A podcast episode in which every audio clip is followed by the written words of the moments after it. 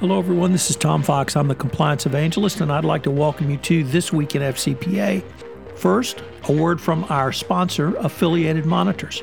Founded in 2004, Affiliated Monitors provides professional, independent integrity monitoring and ethics and compliance assessments nationally and internationally and across almost all industries. With its knowledge of effective ethics and compliance programs and cultures, Affiliated Monitor is respected for its work as the corporate monitor on matters ranging from multinational corporations to small and mid sized companies and even individuals. Having served in over 750 monitorships, no one has more experience as an independent monitor than the team at Affiliated Monitors. For more information on how an independent monitor can help improve your company's ethics and compliance program, visit our sponsor, Affiliated Monitors, at www.affiliatedmonitors.com. Here are some of the things that Tom and I will speak about this week. What can we learn from FIFA's ongoing corruption scandals? We take a closer look at FCPA related securities litigation. What is the new DOJ evaluation of corporate compliance program? How much does steak and lobster dinner really cost you? What does it take to be a great board of director? How should you evaluate ESG factors?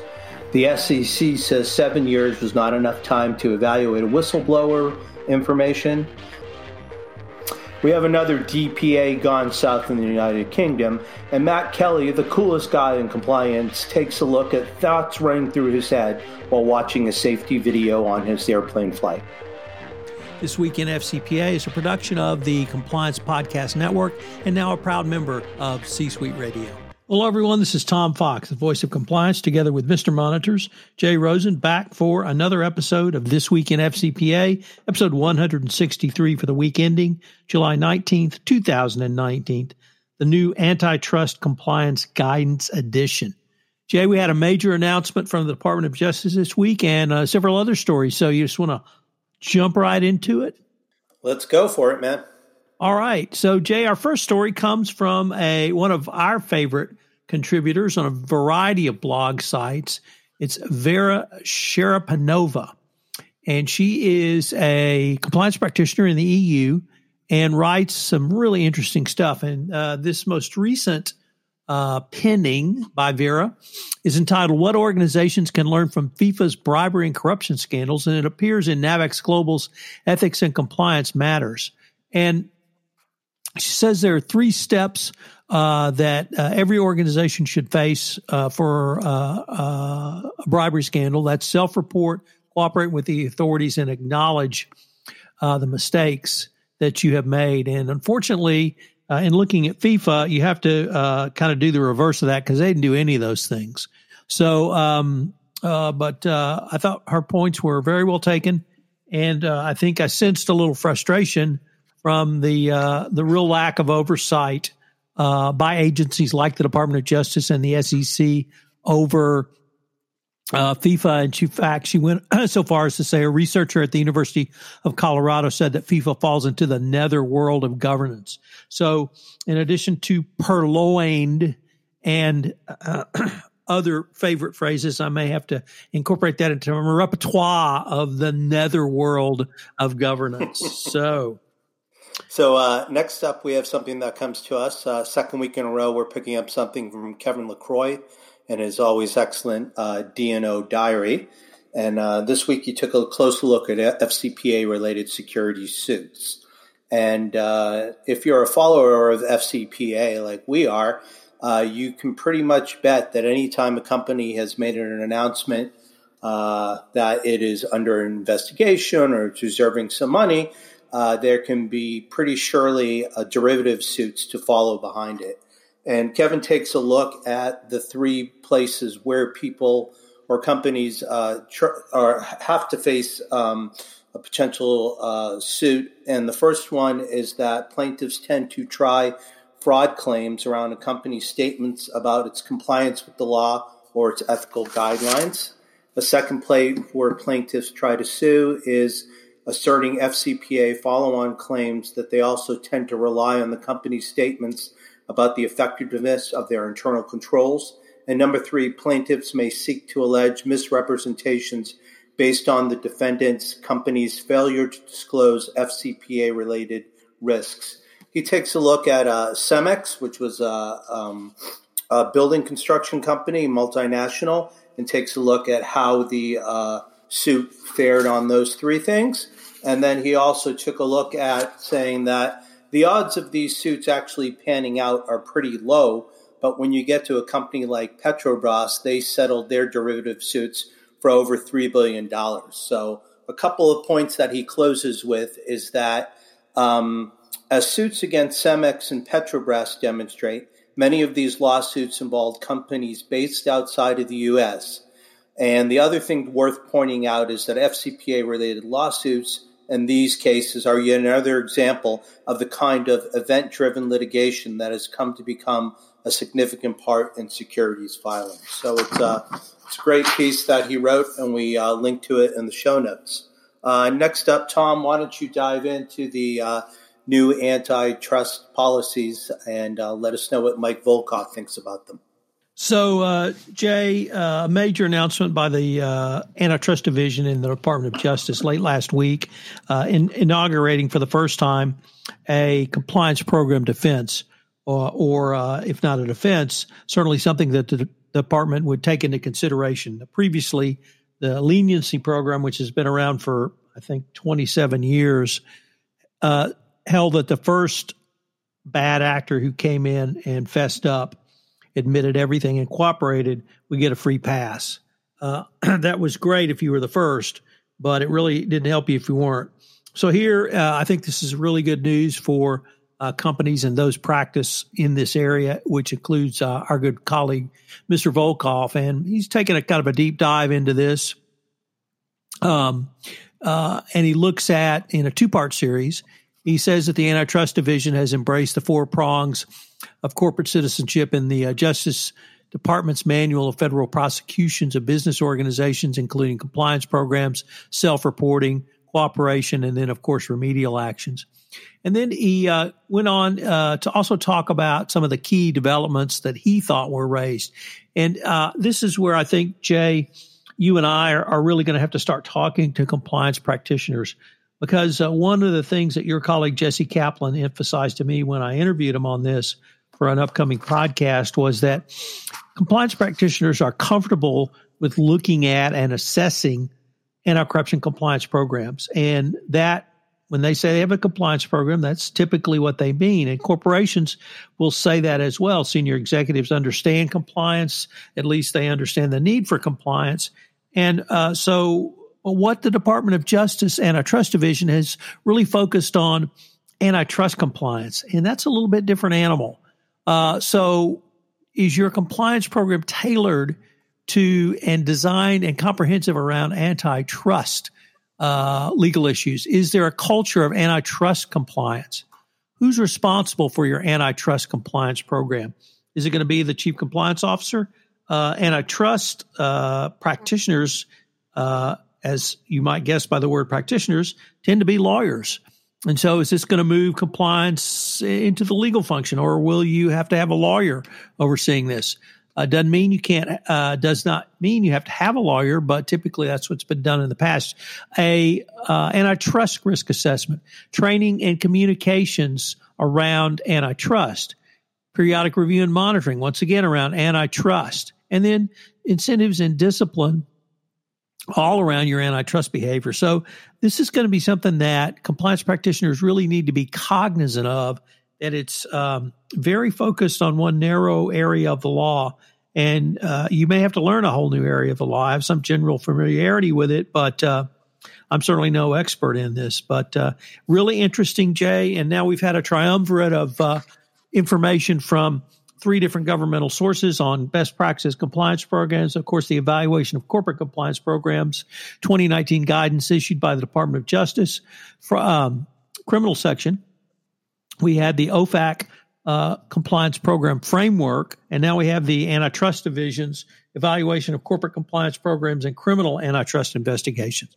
So it's going to be interesting to see. Um, clearly, the DOJ uh, is putting a much more emphasis on compliance, cooperation, self disclosure. Um, I think that it would be a very uh, a logical step to say oversight and monitoring, proactive monitoring, all of the things that we've been talking about uh, as part of a best practices compliance program for quite some time. Indeed. So, uh, next up, we have something from another one of our weekly contributors, Jonathan Rusch's Dipping Through the Geometries. And this one's an amusing uh, story, kind of. It made me smile. Uh, it's called The Lobster Quadrille, European edition. And in the world of crustaceans, lobsters are neither the fastest nor the most powerful in terms of claw strength. But in the human world, recent events suggest that lobsters sometimes have the power to influence national governments. Let me give you a couple examples. On July 9th, the Jerusalem Post reported that after a recent lunch between Brazilian President Jair Bolsonaro and Israeli Ambassador Yossi Shelley, the Israeli embassy in Brazil released the photo of the two men at lunch but used a black X over the plates to conceal the fact that the two men had been eating non kosher lobster. The failed attempt at concealment made headlines both in Brazil and Israel. And the other day, the New York Times reported that the French government minister Francois de Rugy was forced to resign after the reports in 2017 and 18 that while serving as president of the National Assembly, had hosted a number of lavish dinners at taxpayers' expense. Those dinners reportedly featured lobster tails. So we can see uh, what's really now being referred to as Lobstergate. And Jonathan uses some other examples recently in Austria, Bulgaria, and Croatia, again, where European par- parliamentarians are giving the appearance of wrongdoing. So, as each of these situations describe above and demonstrate, ethical wrongdoing by the government officials, even if it falls short of violations, fosters public distrust of the government.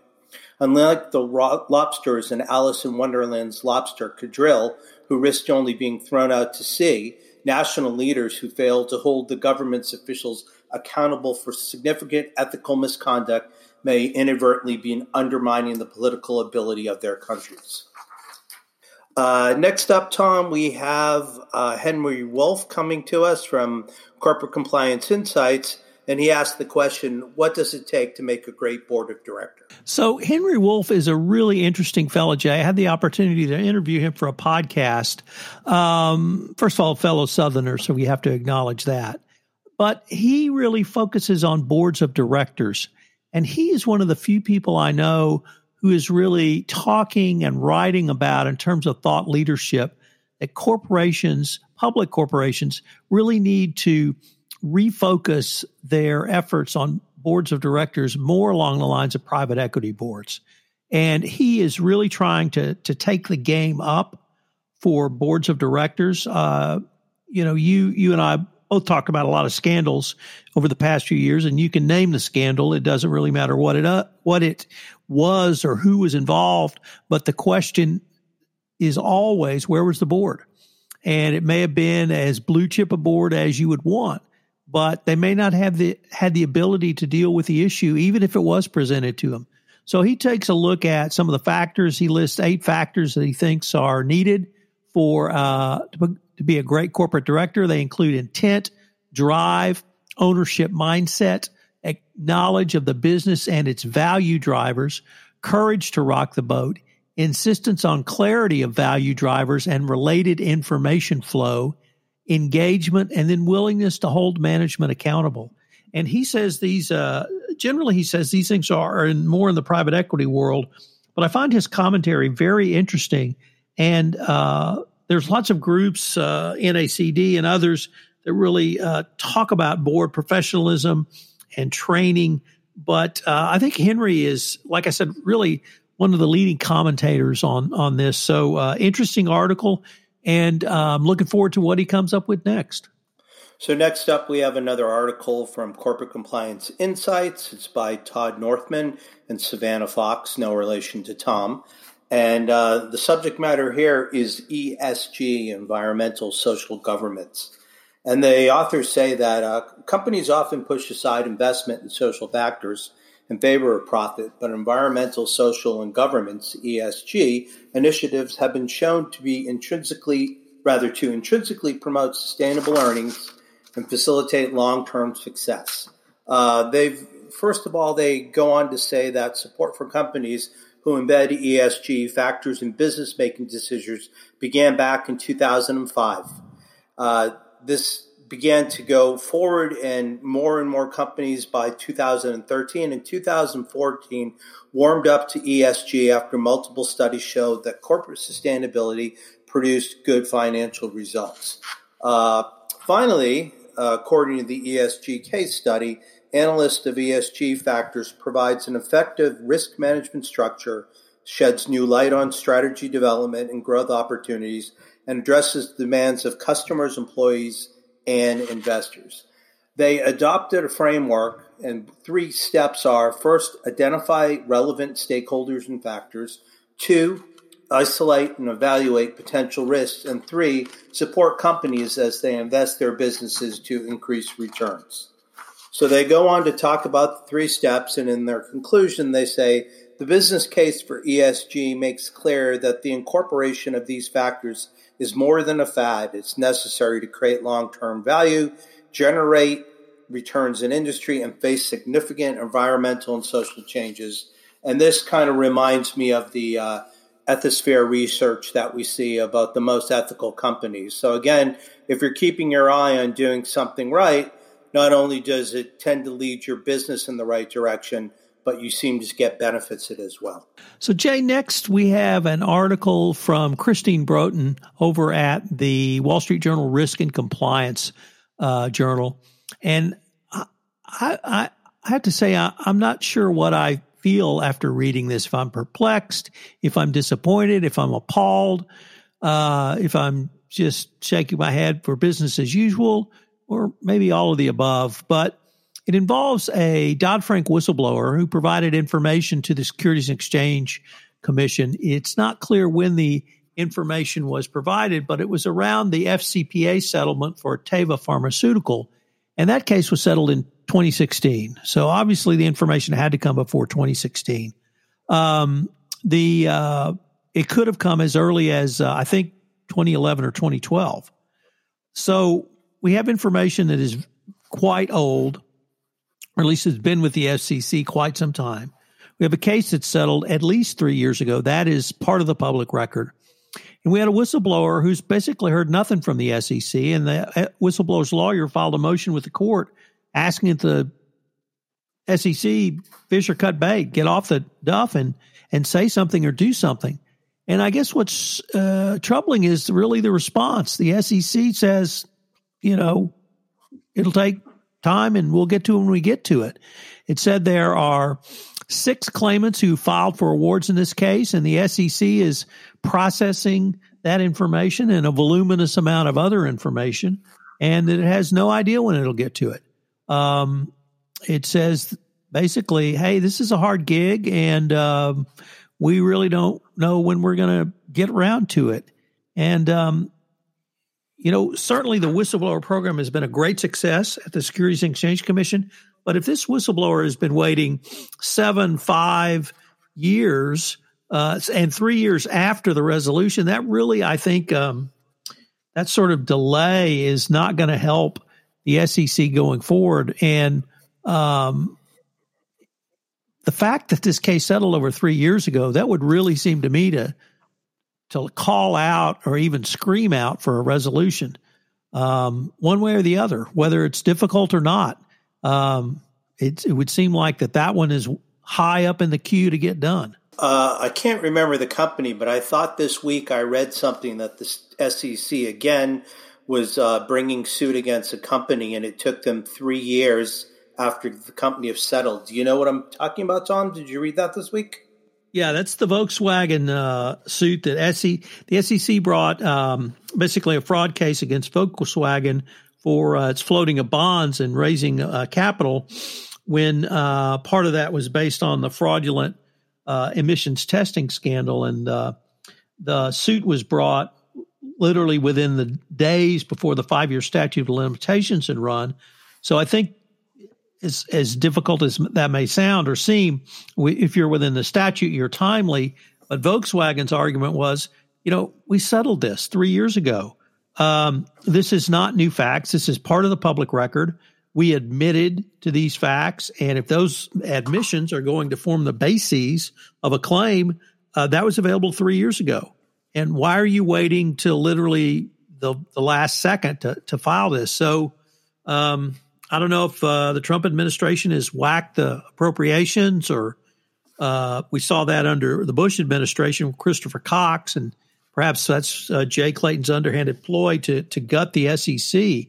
Um, but um, we have, you know, two very uh, certainly the Volkswagen case is very high high profile, and within the, within the whistleblower community, uh, this case is high profile, and certainly Teva Pharmaceutical is high profile, a foreign entity, the Israeli drug company, with a 519 million dollar settlement, one of the still in the top 10 of FCPA settlements, and still in the top uh, 10 of international anti corruption settlements, and really for the SEC to say, you know, this is just a difficult thing, and and we'll get to it when we get to it. I I just found that a, a disturbing and or disappointing response.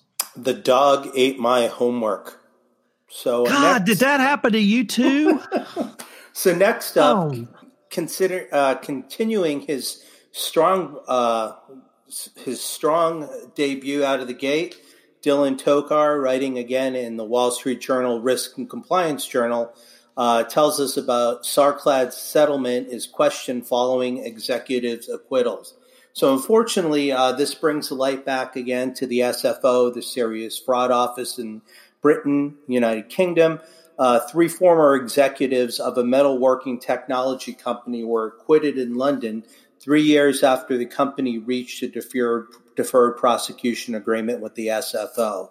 The former executives, Michael Sorby, Adrian Lake, and David Justice, on Tuesday were found not guilty of conspiring to commit the crime.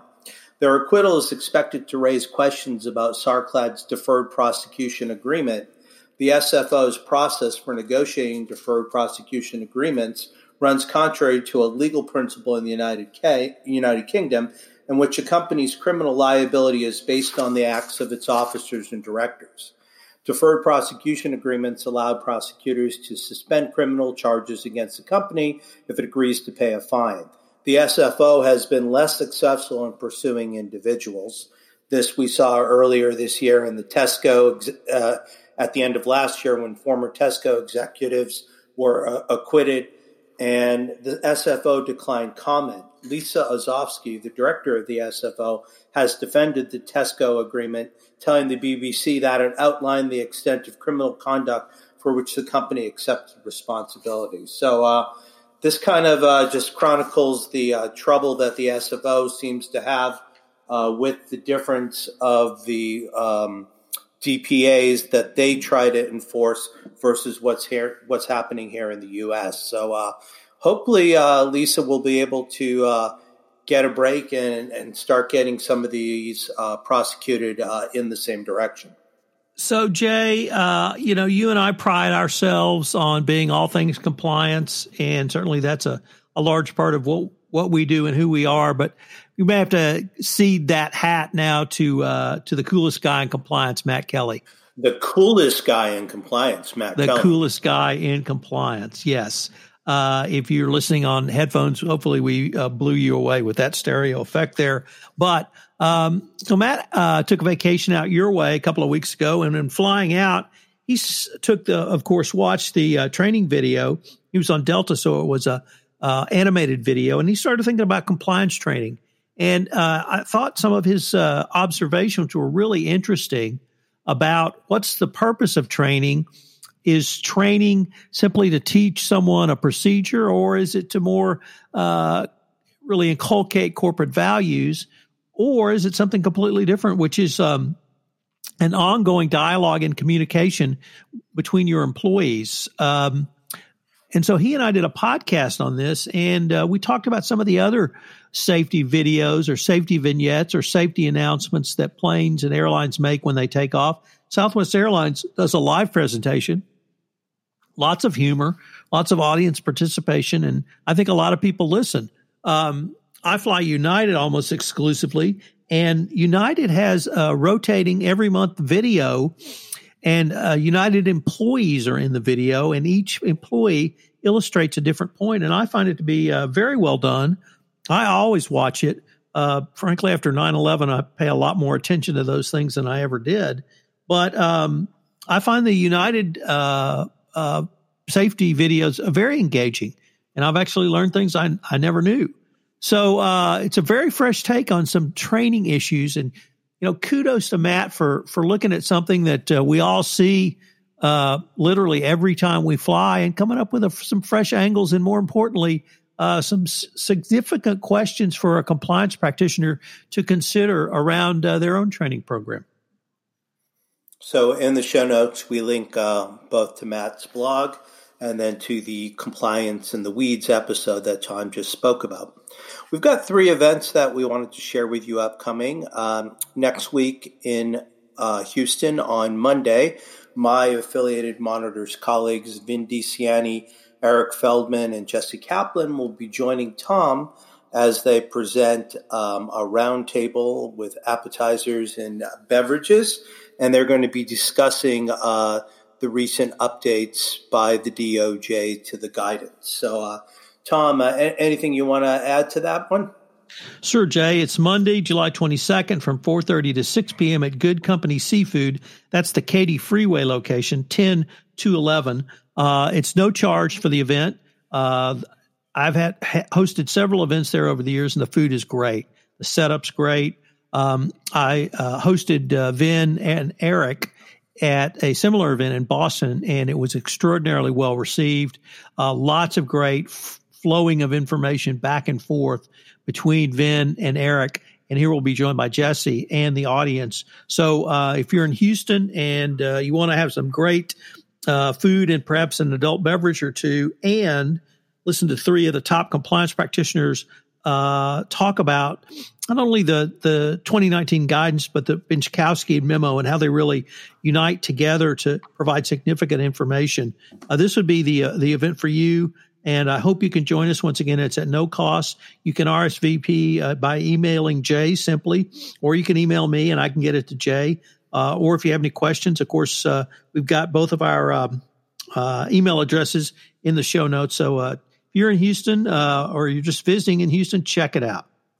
Uh, continuing the theme of the Benczkowski memo, uh, Tom and I are going to be hosted by Conversant next week for one uh, for part one of a seminar series on DOJ guidance from the Benczkowski memo to the 2019 guidance.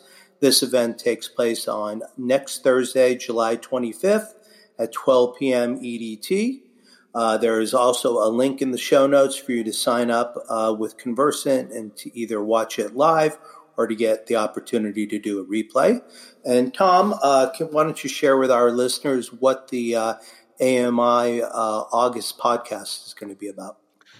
Sure, Jay. Uh, I had the opportunity to sit down and visit with one of your newest colleagues, Jerry Coyne.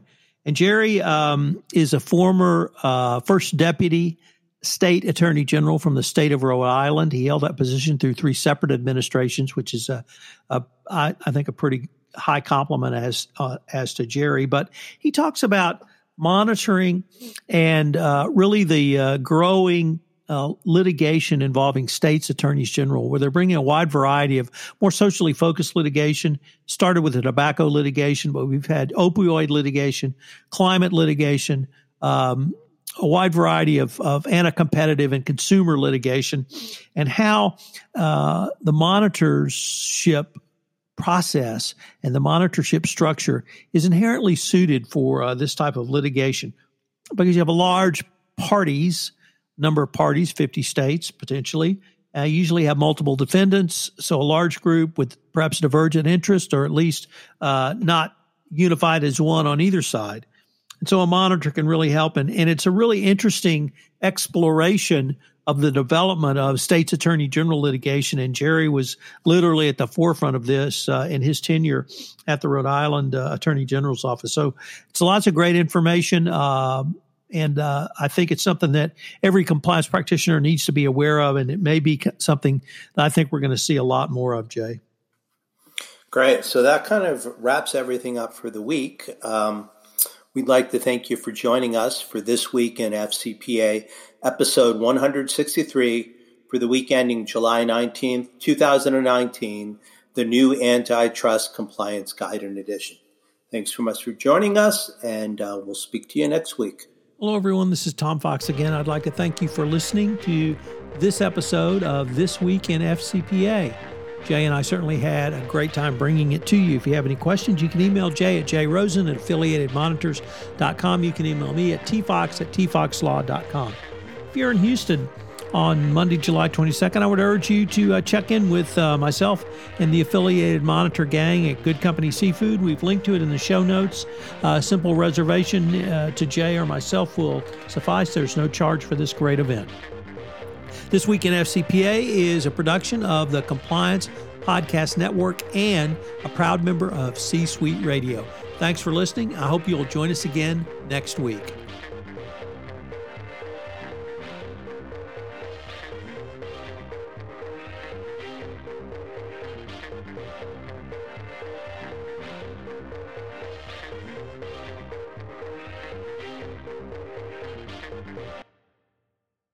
This podcast is a part of the C Suite Radio Network.